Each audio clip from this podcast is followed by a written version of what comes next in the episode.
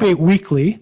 We get together every Thursday at 4 p.m. Pacific time, 7 p.m. Eastern, and everything on either side of that. We get together every week. I'm Bill Gross, your host. We get together every week and try to help us increase our income and our wealth by being better at our businesses, uh, where we have investors, wholesalers, real estate agents, attorneys, vendors. Uh, we actually have several attorneys on the call here today, I know of. One's marginal, one's real. The real one's are guests. I try to interview attorneys really all across the country. Uh, but in uh, this week, I have one that not only is in my local market, I met him at the probate court in Los Angeles at the Mosk Courthouse outside one day. We are we are waiting. And so we've kind of created a relationship since then and work on some things together. And I'm really excited to have William Hayes of the Hayes Law Firm of Pasadena, California as our guest today. Hey, Mr. Hayes, how are you doing today? I am doing well, Bill. How are you? Fantastic. And one thing I'm a real admirer of vintage photos of Los Angeles. In the background, he has a, I'm guessing that's like a 1965 era photo of Los Angeles. Yeah, it would have to be the late 60s at least. I mean, the early 60s at least. Yeah. Uh, I bought it because I saw a, a 58 Chevrolet Impala in the lower corner there, which was my first car. So I, I didn't have a choice. I had to buy it. Wow, very nice. Yeah, 50 Impala. I think I think my father had one as younger. Uh, 50, mine was a 58, but around that area. Well, anyhow, so um, well, welcome to our call today. So you are a real attorney. I know I verified on the bar, uh, the bar website. I know your license number. Um, uh, and you're here in Pasadena. Give me a little background though. How did you get into the practice of law, and then specifically what steered you into probate and estate planning, which I call avoiding probate? Well, I, I was an entertainment attorney, um, and um, for a firm um, that um, represented a lot of uh, people from film and music. And one of the clients was uh, an old 50s actress, Susan Hayward uh, Ms. Hayward had uh, been uh, awarded the Best Actress Award for uh, by the Academy. Uh, when she died, uh, I was asked to handle her probate, and that was my first involvement with anything having to do with estates. I discovered that I liked it more than I liked doing entertainment work, and I've been doing it ever since.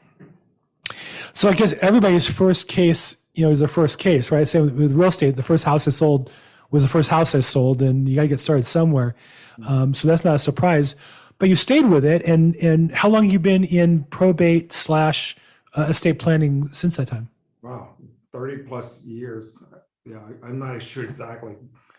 Maybe I don't want to know exactly. it's been a long time. Well, and I talked to uh, you know attorneys who um, get into this, and, and rarely see them get out or looking to get out of it. I've talked to attorneys in other fields will say they're looking to move out of X into something else. But it seems the kind of thing that once go find it and find their place in it, seem to stay with it. What is it that attracts you or keeps you interested or that you like so much about it? Well, it's far lower stressed than than other fields. I mean, I I know a lot of the state attorneys who were formerly litigators, and uh, if you you can imagine if you're doing litigation, that's going to be high stress. And, and dealing with the states is kind of a, more genteel kind of practice. You know, you are working with people, you're working with families, you're trying to help them. They understand that. And for the most part, um, you know, you are able to represent them with and kind of work together to reach the common goal. Now, I do know that there are are times when there is litigation in probate court or there's litigation in trust that is handled in probate court in LA County. Do you handle litigation as well when it comes up? Do you handle some litiga- litigation? How do you how do you draw the line there for you? and your Yeah, clients? it, it used to be that I would uh, do the litigation, but I, I came to the point of understanding that I couldn't do them both. I, I could not be effective as a transactional attorney as well as a litigation attorney. So I opted to do just estate plans and I refer the uh, litigation to those who are more worthy than me for handling that kind of thing. And I find it interesting that I hear with conviction attorneys say both. Some will say, I only do it to specialize and feel better and my, my strength. I hear other ones that say, doing both helps me be better at both. And, and I think it's a personality thing. I don't think it's, there's a right answer. It's got to be the right answer for you and your business and your clients, right? For sure. Yeah, I, for me, I just didn't think that I could effectively do both. I- I- Yeah. it, I, in my mind, and I'm, I'm sure other people have worked it out for their own circumstance, but in Right. my mind, it, it seems that you have to set up your practice to do litigation. Right. Have that, uh, that mindset for most of the time, Right. and I, I just couldn't do the both. Right. So let's talk about estate planning. In my mind, the simple explanation of what is estate planning is really avoiding probate. Now, there's more to it than that. Obviously, avoiding guardianships, avoiding conservatorships. It's really avoiding, uh, you know, planning ahead to avoid deeper legal problems. How do you explain to lay people what's estate planning? What's the benefit of it? Why should they pay attention to it? Well, I, I usually explain estate planning by saying to people that it's, it's a uh, compilation of different documents uh, that would comprise an estate plan. And the central document being a trust, and that trust is, in most instances, a revocable trust, and a, a trust that you can get rid of, amend whenever you want to.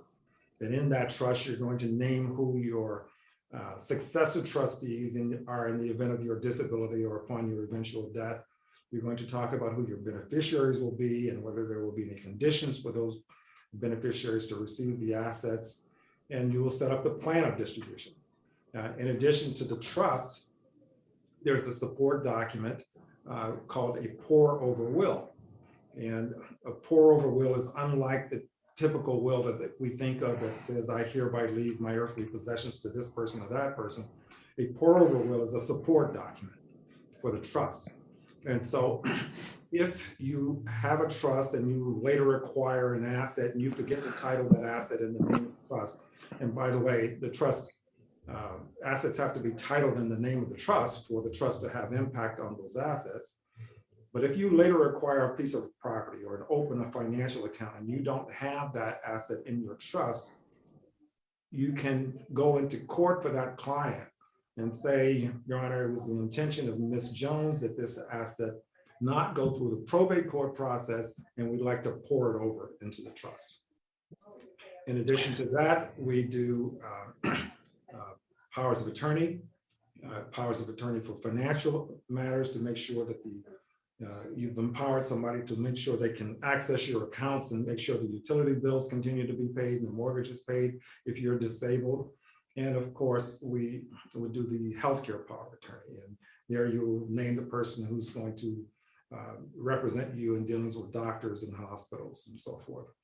Uh, um, Then there's a document that we uh, uh, call a medical authorization or a HIPAA form. And that's to um, enable someone to receive copies of your medical records if they have any concerns about your treatment. Yeah, as I mentioned to you before uh, our call today, that you know I got into this business partially because having gone through probate and this process with my parents and my wife's parents, and so we've been through it four different occasions, and it's amazing when you have the right documents. You know, the the stress of a parent or a loved one in health issues is difficult enough. When you start arguing with the health administrators over who they're taking direction from, that just adds to the stress. And the proper documents will help you avoid that in the first place. So, um, okay. So, I'm sorry, if somebody muted themselves. So, a couple, a couple, just a quick note here. This is meant to be participative. So, if you have any questions, love to have you participate. Raise your hand. Um, uh, love to have you ask a question in the chat box. I'll get to it. On the online, if you're watching it on YouTube or Facebook Live uh, as well, you can ask questions Yeah. there, and we're glad to to help you. Okay, I'm going to have to get her out of here because that's becoming a problem. One second. Um, um, uh, feel free to participate there. On YouTube, we got two comments already. One is apparently there's a fan on the call of um, Susan Hayward that she was great. Uh, and also somebody on Facebook no- noticed your picture. It must be an old picture because there's no traffic. So you can see City Hall in the background over your shoulder there. Uh, and uh, that was like the last time, must have been an accident right before they took the picture because it's not uncommon there's traffic. But if you have questions, please feel free to put in the chat box, raise your hand. Love to have this be as participative as possible so we can ask some great questions. Um, okay. And can we hear me? Yes. So I do know that on your side, I don't know if Byron's still around or uh, Brian's still around. We have a little volume. If there's any way to trim the volume on your side, uh, William, it'd be great if it's Oh, can't. he he took off. Let's see. Okay. You need it turned down, did you say? That's, that's perfect. No, where, where we're doing right now is perfect. Okay. That's perfect. A little louder. That's great. Okay. Um, okay, so so um, estate planning really is a whole series of tools to help people both when they're alive and having health issues and not capable, and when they pass. And so you covered a number real quickly. The most common one that we get involved with in real estate is a living trust, if it's in the trust or not, and if it's titled in the trust or not. So commonly, when somebody has a trust, one of the things we discover, we get phone calls from an from a family member that says, "Well, you know, Aunt so and so died or Grandma so and so died, and um, my cousin, my brother is administering the trust. I think I'm entitled to some of it, but um, I don't know, and I can't get him to tell me anything. What what rights, if any, do heirs have or family members have in the case of a trust? Um, if they're not administering, if they're not named by the uh, the trustee, to find out about if they're entitled to some portion of the trust or how things are supposed to run. If you're not given a copy, and if the um, the the uh, um, trustee doesn't want to give you a copy, what are your options, or are there any? Well, there are options. If you are a beneficiary, you are entitled to a copy of the trust. And you send a, a letter to that person demanding that they pr- provide you one. Uh, but even if you're not a beneficiary, and if you might be an heir of that deceased person, uh, a natural heir, and you, but it turns out that you may have been disinherited, you're still entitled to get a copy of the trust because that person who has been disinherited is entitled to uh, mount an argument as to why they might be uh, entitled to a share in the estate. Now, if the person absolutely refuses to give you a copy of the trust, then of course you're going to have to file a petition in court uh, as to why they shouldn't provide that. And of course, the court, um, if if you fall into one of the categories that I mentioned, will uh, require that they provide that, and you can certainly ask for sanctions against them for their failure to act. And that might be evidence of not doing what they're supposed to do, and a reason why they might be removed down the road. So they are. So if you're a natural heir, meaning child, grandchild, or only known relative, one of the few known relatives, um, you're entitled to a copy of the trust to, I guess, prove that if you're not to inherit, to prove that you're disinherited and that was done validly. Um, does that mean an entire copy of the trust or just certain parts of it? No, the entire trust. Yeah, I don't think people know that because I, I get that. I didn't know that. I get that phone Yeah. call all the time. Um, and the second case we get all the time is um, the property is titled in a trust. Uh, we know there was a trust because we saw the documents when the property was sold, but we can't find a copy of the trust. Um, so, and I know I, I'm on the LA uh, County Bar as an affiliate. And I see in the listserv, you know, discussions all the time about lost copies of trusts. What happens in those cases when there obviously was a trust at some point in time and there's no copy or no draft or no indication of what it was? What happens at that point? Well, you can go into court and make the argument that um, uh, what based on whatever evidence you can present, uh, whatever documentary or or, or other evidence that you can re- present as to what the trust might have uh, provided. Um, certainly, if if you are the uh, the uh, next in line beneficiaries, you can argue that uh, we are entitled to uh, uh, uh, have substituted judgment in, in terms of uh, indicating that th- there's a trust and we would have been entitled to receive the assets as the next in line heirs of that deceased person.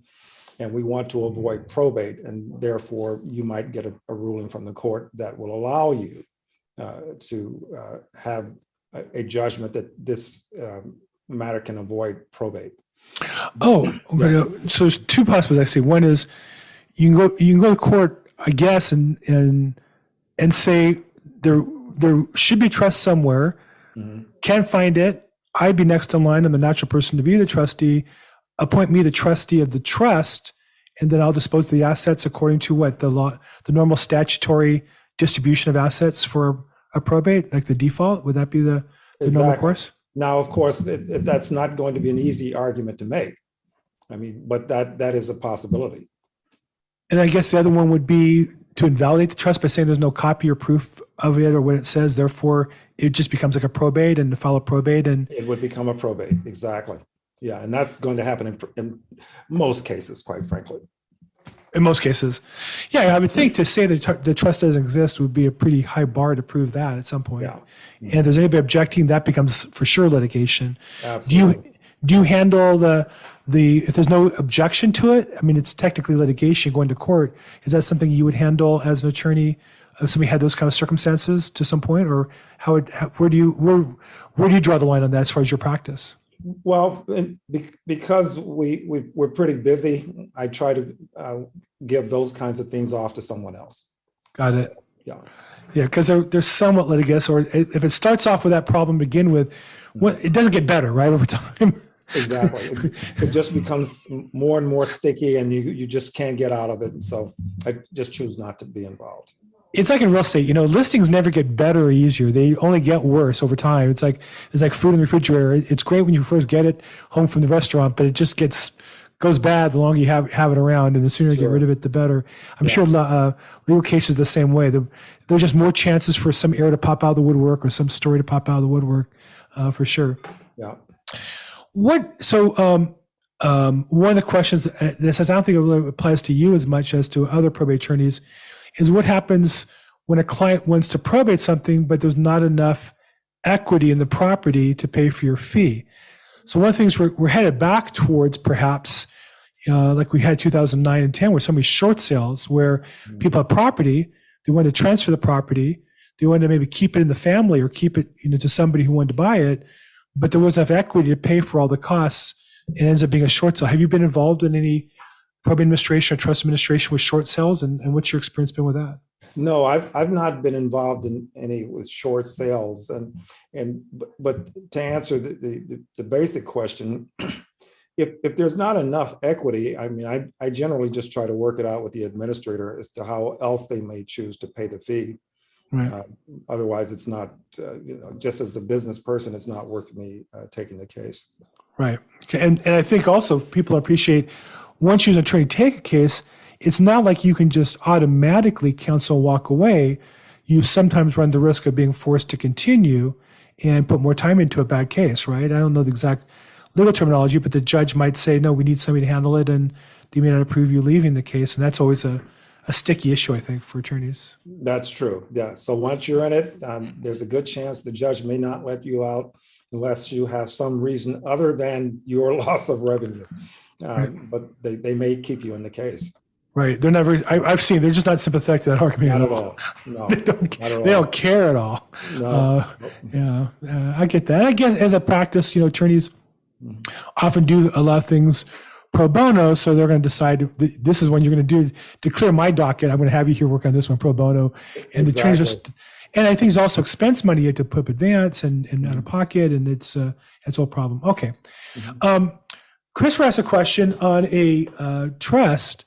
Um, sometimes you'll have two co-trustees, and one person will decide because later in life. You know, they they come they were they were approaching their 50s would you be a trustee sure 15 years later life changes and now they don't want to do it can one of the two co-trustees unilaterally resign or what happens in that circumstance Yes, they can. Yes, they can. And it depends on the trust as to what happens next. I mean, there may be some trusts that require that there be co-trustees. Uh, So you may have to find another trustee. Uh, It may be that if one person leaves, there may be language in the trust that says uh, there are uh, certain beneficiaries who can determine who will be the next trustee. Or it may be that you have to go into court and get an order. so these are the kinds of things that you're going to interview a family or interview a, a beneficiary a, um, a client to determine what they want and then there's different options based on what their goals are Sure, for sure. Yeah. and what has to be customized. I think this is one of the things I, I love the fact there's no low cost estate plans for people who can't afford an attorney and get one. But what I don't love is when people get one that's inappropriate for them. They end up with something that's a boilerplate and their life, you know, lives usually aren't boilerplates, just uh, as a general rule. That, that's, that's a problem that w- we've seen a, a number of times that where there's not sufficient language in there to, to meet a particular issue because somebody went out to try and get documents based on cost. And so they get the cheapest thing that they can. And, you know, I, that's understandable because, you know, people buy things um, based on what they know about those things. And so they may see trust as just a, um, how, how can I say, uh, maybe just as another um, uh, asset like buying a, a bag of sugar, for instance, you know, you, you buy a bag of sugar here, it's gonna be different, this, this is gonna be the same at another store. But they differ. And that's why I know that we provide a service, most estate planning attorneys provide a service that meet the needs of the particular person or family. Uh, in my office, we also practice a, a specialized form of estate planning known as elder law. And um, I always contend that um, you, you really don't have a complete estate plan unless your estate plan uh, encompasses planning for how you will deal with long-term care medical bills, uh, the bills that come with aging. And statistically, you know, if you, the Department of Health says seven out of 10 people over the age of 65 will wind up with long-term care health problems. Well, If that- if that's the case, you, you know that your health insurance does not pay for long-term care health problems. That means that if Medicare w- doesn't pay for it and they will only pay for up to 100 days, then the, the burden is yours to pay for that, and which means that you- nine times out of 10, you can't afford to pay for it because who can afford to pay for hospital bills? Right. Uh, So um, I don't know where I started with that, Bill, but I knew I was going somewhere. well, I think it's part, part of there's a full service and boilerplate is you're offering, and I know you do more than that. I know you do charities. Uh, Yeah. You've done webinars on, I guess I would consider little niche product niches within this space. Mhm. Charities. I saw you do one on pets, Mhm. and these are real concerns of people who have money want to be able to take care of their pets or take care of a charity that's important to them after they pass. And so your boilerplates just don't do a very good job of addressing personal needs that are different. And, and so that's where for, for somebody who's just purely cost simple, you know, estate plan maybe, but for somebody who has some particular needs, that's why you would come to an attorney like Mr. Hayes to get something personal. So on the Facebook, I know they're watching because they said that among other things, again, they know that the picture must be old because the smog wasn't so bad. I actually think smog was worse in the 60s than it is now. I, I was around Yeah. in, in grade school, but that's just my personal opinion. Um, But he says that to go back to the topic on um, trusts and getting copies of it, um, if you've been disinherited Mhm. and um, they don't send you a copy of trust, how do you find out that somebody passed? So in probate, I know there's a requirement to publish um, the you know the filing of the probate.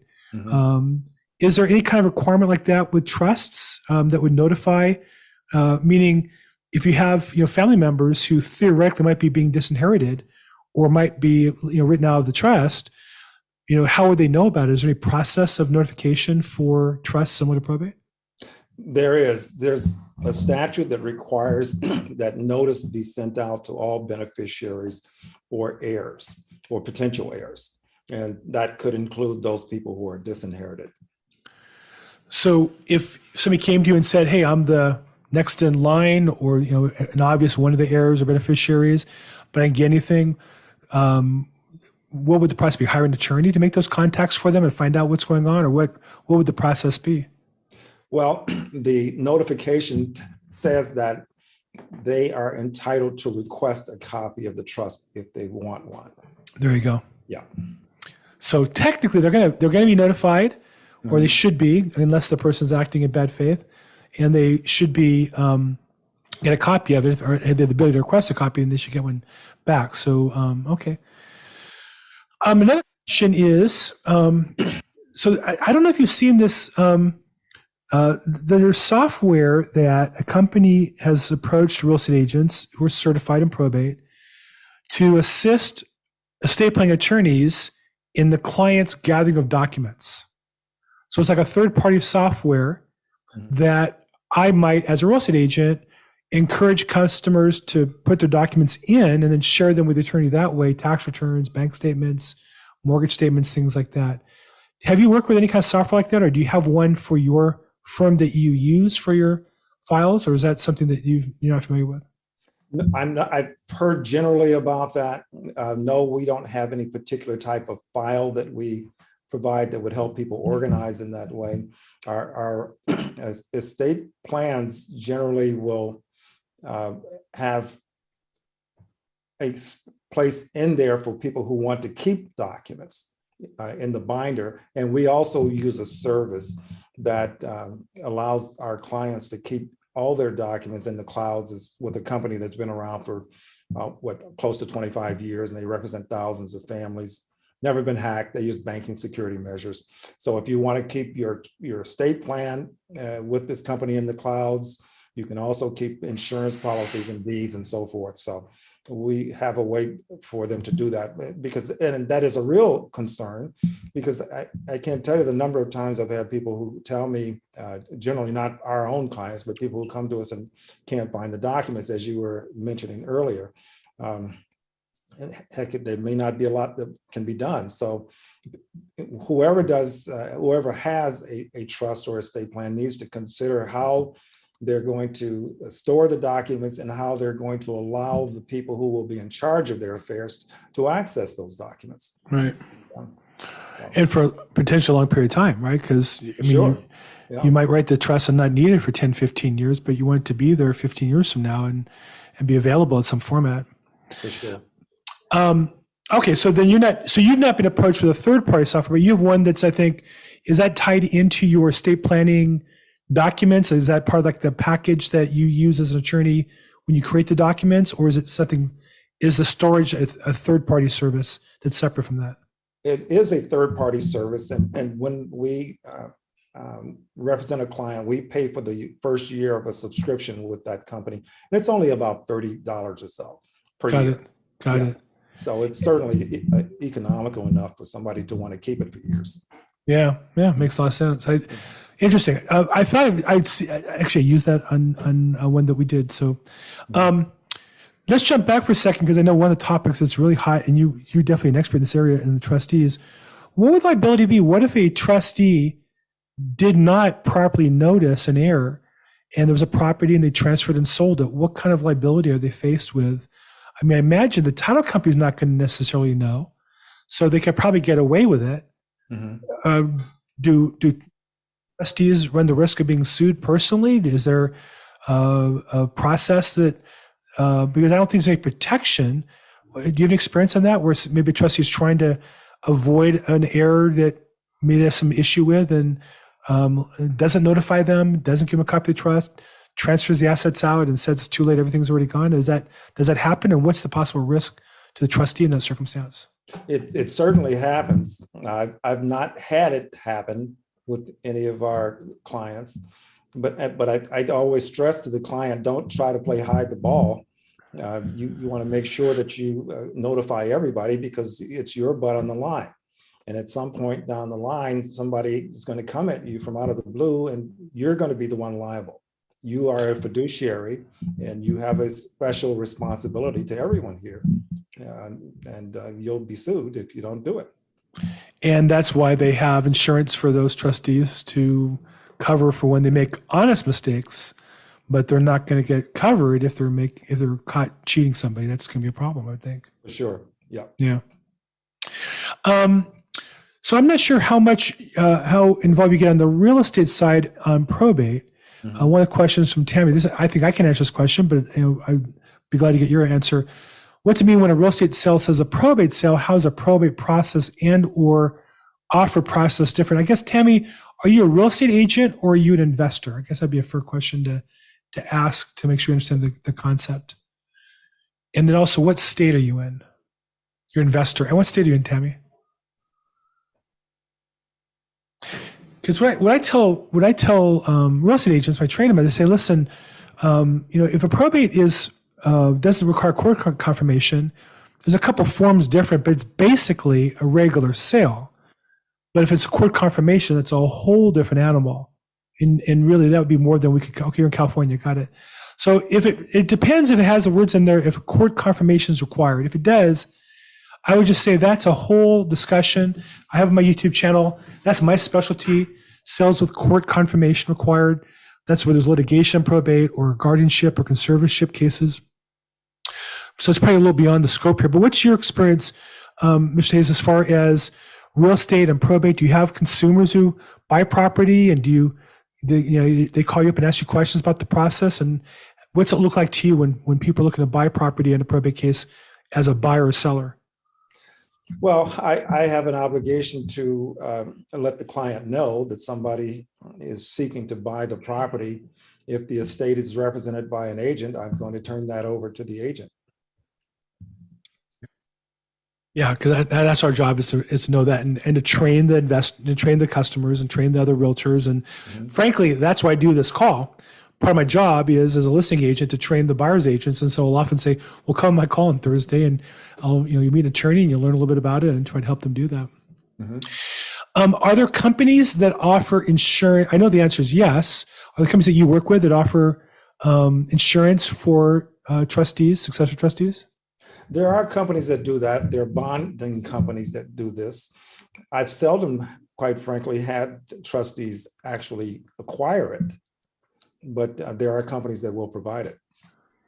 Just because it's not cheap, a couple thousand dollars on a, a million dollar state's gonna be a couple thousand dollars, I would think. And um, most people say, "Well, I don't need to do that. I'll just follow the rules." it's easier to follow the rules, and and probably the people who don't get it are the ones who need it. But that's a whole. Yeah, yeah, that's true. And you hope those are the other guy's customers, not yours, or the other guy's clients, not your clients. Right. Okay. Hey, look, I, I could have this conversation with them all day long, which I'm, I'm fine to continue, but um, feel free to ask questions. Facebook's been real active, and I got another question lined up there from Facebook. Um, feel free to ask questions. Raise your hand in the in the uh, uh, you in the uh, Zoom app, or put a question in the chat box, and just put a Q before it. Be glad to to uh, get any questions you guys have. So, um, one question is if an heir wants to reject the inheritance. I had this happen last week. That was another state, so I deferred to an attorney in another state. But it was a case where there's like eight or nine family members bickering, and he just said, "I don't want anything to do with it. How do I get out of it?" What would the process be for a- an heir to um, renounce, reject their inheritance, if anything? Yeah, they can disclaim their interest in the estate and it would go to the next person in line entitled to an interest in the estate. Um, next question from Katrina. Actually, this is a this is a very complicated question, which has some good points. I'm sure you must, um, in your practice now, have just because the population is getting older and and you know these things like dementia are and Alzheimer's became more common.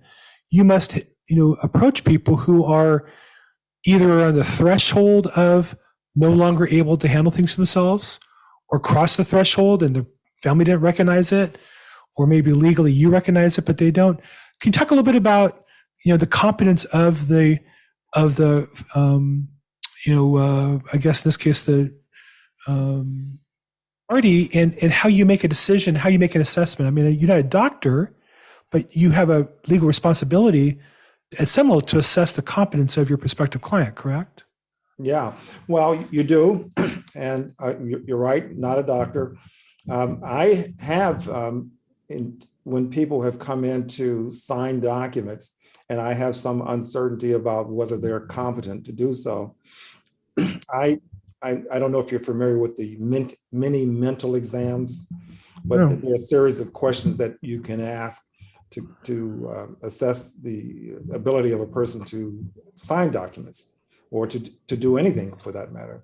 And I will ask those questions to satisfy myself as to whether I should be involved in uh, this um, uh, estate plan. I mean, oftentimes we get uh, family members or even non-family members, people who have suddenly befriended an elderly person and they're trying to bring them through the office to get them to sign documents.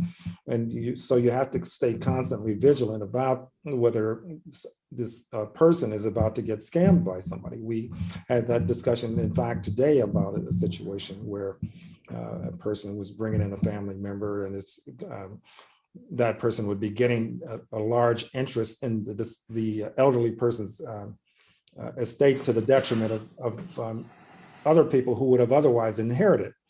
So, you know, I, after I asked those questions and I feel confident that the person is competent to sign the documents, well, I, I have really no choice. I mean, it's, if they're competent, I'm, I've got to represent them. But I, I feel that they're being pressured, I'm not going to do it. And I'll tell the people that. So oftentimes I've seen this and I've experienced this personally where, you know, a parent, uh, you know, is, is starting to lose their abilities. They might be competent, but they might have moments where they're not, or they might have, you know, circumstances where they're not, stress or or times of the day or whatever. So is there a threshold? You know, because obviously, and this is the question Katrina's asking. You know, children are concerned. I want to get my parents' situation locked down legally so they can't be taken advantage of. We want to get the property titled in the trust. We want to get you know control of things so that the the, the caregiver or the ex-wife or girlfriend doesn't come in and and have them sign things frivolously. So um, where is that fine line that mom and dad are having problems? You know, but and that's a trigger. We want to use that then to to get things, or is it too late at that point? Uh, is there a level where they're impaired but still competent that they can execute these documents and you feel comfortable with it, or is that line get difficult to assess and requires a more medical assessment? Well, sometimes there are people who may be in early stages of dementia, and they may also have periods of lucidity. So if they come in and they are lucid at that time, there's nothing wrong with them being able to sign the documents, and, and the court is likely to affirm that. Uh, there are generally two uh, standards by which uh, someone attacks an estate plan, a trust. And that is that there was someone who exercised undue influence over the uh, person who was completing the documents, or that uh, person who was executing the documents was mentally uh, uh incapable of doing so. So as, as, long as you can get around those two issues, the documents um, are going to be uh, valid. Seems like anytime there's one group that wants to protect mom and dad with documents, they're going to put things in a trust and and protect them. The other group is going to accuse them of taking control. It's, it's almost nat- a natural response. You can see it, right, coming up. And then uh, they return phone calls, so they're not going to give a copy of the trust, but they have to give a copy of the trust. So you can see that's where the litigation comes in. How do you advise people? Obviously, I'm sure you're the same thing I am. Obviously, you know, um, on one hand, these people have very hard emotional feelings with these family members. On the other hand, as professional, I'll say to them, if you can just communicate with them, you're going to save yourself a lot of aggravation because even a, a, a short conversation is better than nothing. They're going to assume you're cheating them if you're not willing to talk to them. How, how do you counsel families to make those difficult conversations with maybe family members that are estranged for decades? Well, that is very difficult. I always try to suggest the mediator but of course, if, if you're the villain in, in this play, you probably aren't going to agree to the mediator. So you may ultimately wind up having to go into court, and, and there are a couple of code sections that uh, govern the filing of uh, actions to get a court's determination as to whether this these documents were signed competently and voluntarily. So. Um, I find um, that um, the business of professional fiduciaries is a very limited. They all seem very overworked. Um, and, and I have somebody here. This is the second person who's approached me saying they want to become a, fiduciary, uh, a fiduciary. Can you explain? Do you get involved in hiring professional fiduciaries for for trusts or cases? And if so, can you kind of maybe give me a little overview in that business? How is that changing uh, I know that it's an older population like realtors and attorneys, and there's opportunities for people committed to doing a good job in it. How do you see that industry? Uh, yes, I have um, helped clients find fiduciaries. Oftentimes, I've gone to the Professional Fiduciaries Association uh, to find these people. There are, there are uh, accountants and lawyers and financial advisors who also act as caregivers, who are willing to act as trustees or power of attorney agents. Uh, it's sometimes hard for me to vet who that person is because I mean, I, I can only go by what's been printed about them. Um, and that's the only basis I have for advising my clients. There are some that I've had experience with, and the clients have reported back uh, that these are uh, good people to work with. And of course, when you get that kind of report, you continue to refer people to those people. It just seems like that's an area that, uh, again, this whole area, the population getting older, assets getting older, like everything else, it's, it's becoming more filled. And um, the key is to, if you're good at it, it seems like the good ones are overwhelmed with business. Yeah. Um, every time I call somebody who's referred to me, they say, well, I'm not taking any more cases right now. Like, what a nice place that would be uh, to be in, in uh, business. Um, unrelated, but different tack. Um, so, if can a child use power of attorney to create a trust uh, for a um, family member, uh, and even if the family is still competent? So, can well the power of I guess it matters. What's the power of attorney authorize them to do? Does it allow them to transfer assets like real estate into trusts? You know, that's funny you, you asked that question. That was the last question that someone here in the office just asked me. Uh, And we have this issue right now. Uh, It depends on the power of attorney. And that's, that's why you need to not assume that all powers of attorney are the same. Uh, Some powers of attorney won't allow for estate planning and others will. So our powers of attorney, for instance, do allow for one to do estate planning on behalf of another. And if that, if that authority is given in the power of attorney, yes, we will do the power, uh, we will do the estate plan. I do know one of the challenges is that title companies won't insure the title unless there's a specific power of attorney for the transfer of that particular real estate piece. Mhm. And I think that's just to avoid fraud. I, I, I can understand why they would do that. They're, they're not saying you can't sell the property. They're just saying they won't insure title. Mhm. And without title insurance, it's almost impossible to sell a retail piece of property. You can deed it in your family, but you can't really sell it on the open market. So Wha- So- Well, I'm sorry, I, I, I was just about to, to mention that uh, no matter that I remember dealing with in, in which uh, a lady had been given prop, two properties by her aunts. And this con artist um, met the lady who got the properties and convinced her that he was this uh, wise business person who could advise her because she was a fairly naive person. And he used the power, he got the power of attorney from the lady and he took seven hundred and fifty thousand dollars out of the equity on those properties.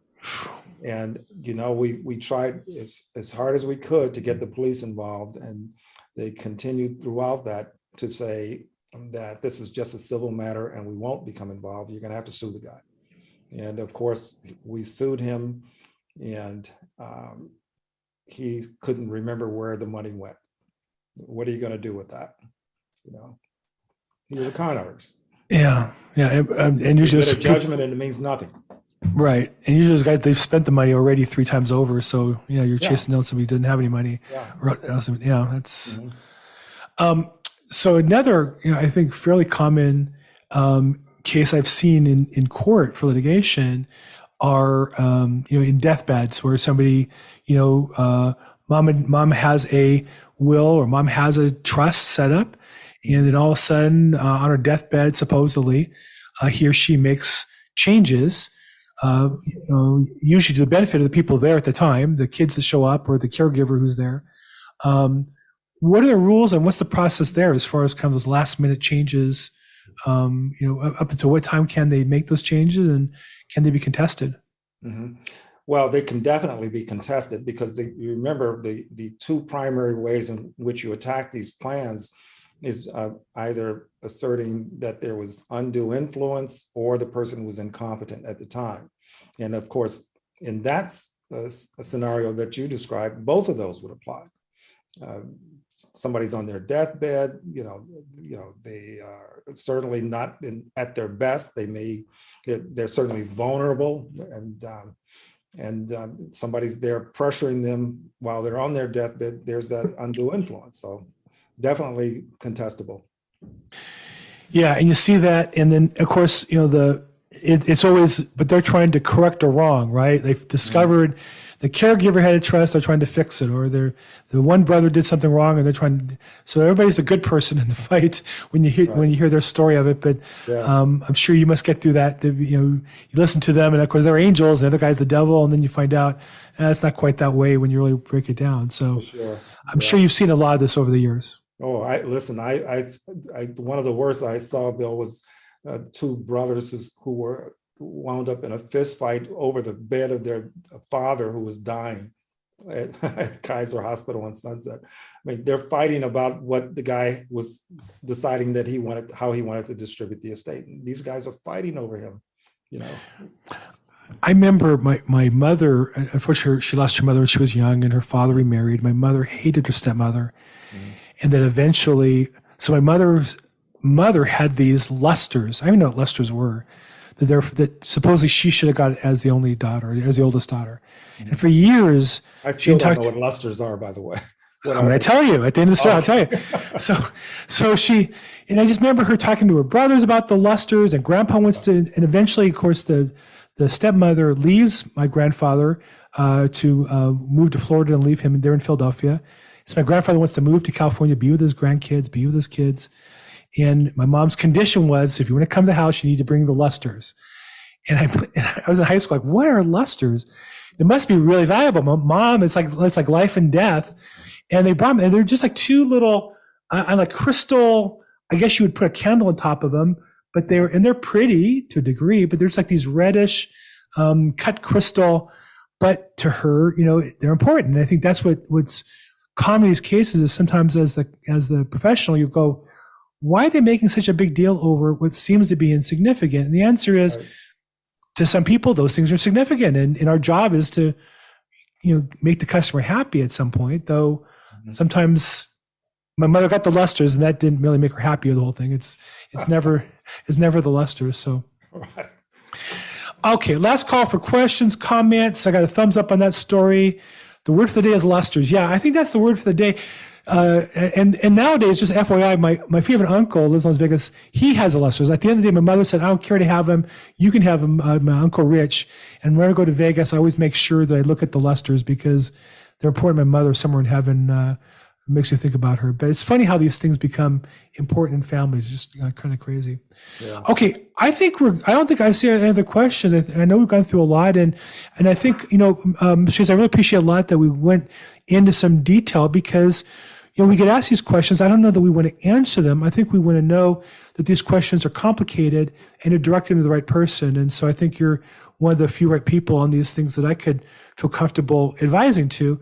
Um, if somebody had questions on preparing an estate plan to avoid probate, or if they find themselves in a situation that needs some some expert advice, what's the best way to um, to get in contact with you? Well, the best way to start might be to just go to our office website, which is losangelestrustlaw.com. And we have webinars that we present regularly yeah. on estate planning, uh, probate, um, trust administration, and Medicaid planning. So uh, you can register for one of those webinars at any time. And if you uh, want to uh, give me a call, you can always do that at 626 403 2292. So then the screen is the phone number and the website. And then I've the the seminars are great. In fact, I've been to a couple of them. I I remember I was on one one time and I saw the topic about pets. Now, I, I you know I'm just not a real big pet guy, but I thought mm-hmm. I, I've seen in court people fighting about them. I know that to some of my customers it's important, and I just found it fascinating the depth. And then you had I think a particular nonprofit that was involved in providing care or something as well. And so, um, it, you know, these are things, if they're important to you when you're living, they may be important to you after you go and you want to provide for them in your plan. And so you cover uh, some of those niches, a great source of information, and education on your website. So I, I know I direct people there all the time. Mercedes, thank you so much for your time and your service. Always, always a pleasure talking to you. Thank you, Bill. Thank you very much for having me. And uh, for the rest of you, thank you for being on the call today and participating. We get together every Thursday. This is um, Probate Weekly every Thursday at 4 p.m. Pacific, 7 p.m. Eastern. We live stream it on YouTube and Facebook and other social media. If you're watching this on the uh, replay, feel free to ask questions there or make comments. I check them all as best I can afterwards. Uh, and if you like it, like it or subscribe to it, and that way we'll do it more often. Appreciate you all. Now, if you're in the LA area, in about 40 minutes, I'm hosting a real estate networking event at the All Seasons Brewery on La Brea, just south of Wilshire. It's an iconic Firestone outer pair building. They've turned it into an outdoor bar. It's fantastic. And we'll be there from 5.30 to about 8. And if you tell me you're on this call, I'll buy you a free beer. So don't say you, get, you don't get anything for free. Winston, it's a long drive for you. I don't think we're going to get you uh, today. Uh, but for the rest of you, thank you so much for being on the call today. Appreciate you guys, and we'll see you next week. Bye, everybody. Bye bye. Thanks so much.